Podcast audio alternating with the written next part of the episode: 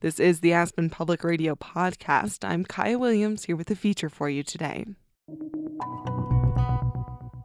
For the last two months, Rifle resident Irene Wittrock has been at the 3rd Street Center in Carbondale nearly every day, helping run a temporary shelter for about 60 migrants. Wittrock works for the local Latino advocacy nonprofit Voces Unidas. The organization has registered more than 170 newcomers since early November, and Wittrock and her colleagues have been coordinating efforts to help people with things like housing, school enrollment, and immigration paperwork. Reporter Eleanor Bennett spoke with Wittrock earlier this week and started by asking her what it's been like to be on the ground at the shelter every day. I started working here for a part time because we didn't know how this was gonna be. And when I started working, uh, it was very difficult because it was nobody else, just me. And I needed to figure it out how to get hot meals for them and clothing donations, winter jackets, winter boots, uh, all that stuff. They have questions for me. So I really needed to be here every day. I usually wake up at six and start getting ready to start working and being here until 10 at night and then go back to home and start working there too to email people, calling people, and getting all that they needed. So it was very hard, but it was also great because I felt like I was never tired. Every day is different. I do remember um, when they were cooking. I think that was one of my favorite experience. Be able to try their food because they cook one for me, even that they were not allowed to cook. but that's what I say. They need a place where to cook because when they cook, you can see how happy they are. Uh, they don't want the people to bring food for them, to cook for them. They want to be able to cook for themselves and be independent.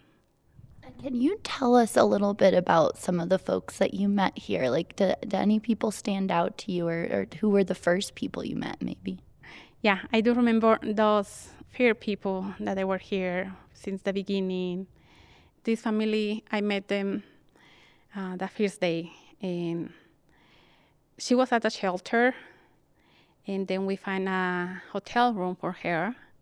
Then I give them a ride to the high school so she can get enrolled, and I took a picture, and that was not my job, but I was very happy to be able to do it for them, and she's very happy at high school.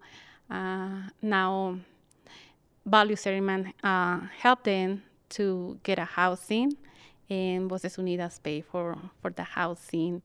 Around 10 families that we help them to get temporary housing and support from the community in Rifle, New Castle, even in Aspen. There's a family there that they were for two months, and now they're looking to go back to Denver because it's really expensive to live here.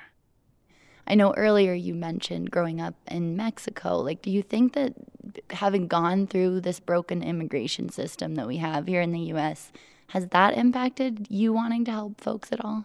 Oh, yeah, for sure. I came here uh, like them, looking for the same dream. And when I got here, I didn't, um, I didn't know English. I didn't know anything. I didn't know that there are uh, many resources for people.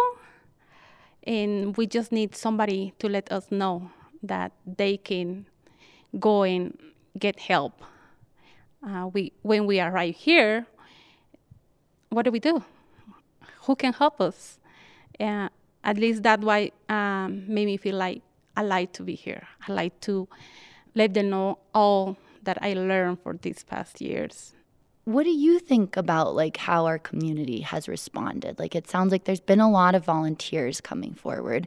Voces Unidas and you have obviously stepped up in a big way.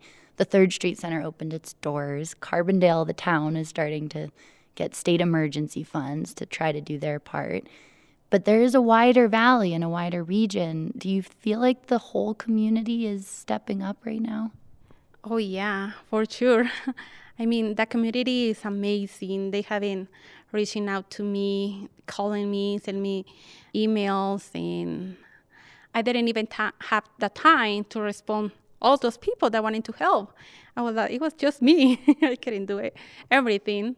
But the community response was amazing. They really, really helped me a lot, and they support. They they bring breakfast and dinner and stuff for the people. I mean, it's amazing how this community can do.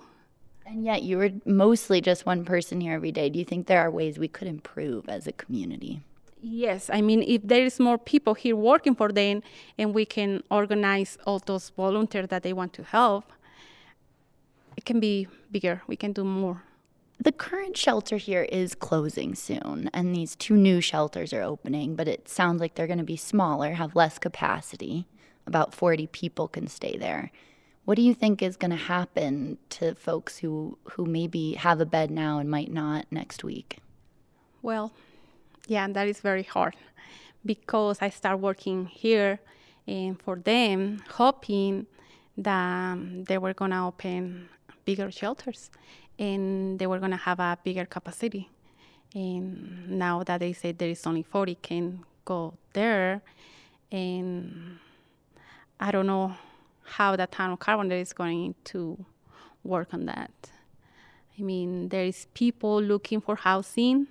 Uh, we are going to help them to to pay rent, but it's really hard. You know, here is not a place to rent, and, and those that can find something here, they they want to stay here because they like this community. They can find jobs here. They don't want anything free. They want to earn it. And it sounds like now that the town is opening two new shelters and starting to work with a different nonprofit to manage those, you and Voces Unidas are going to help folks with their work permits with temporary protected status. Uh, yes, we are going to focus on that now.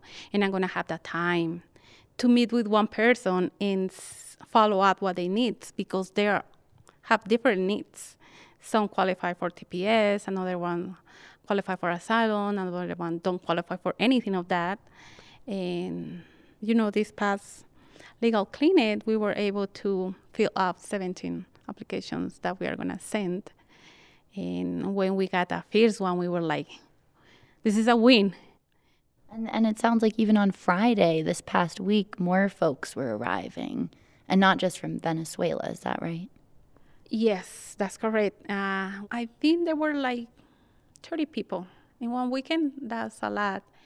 And we saw some people from Honduras, from Mexico, and Nicaragua.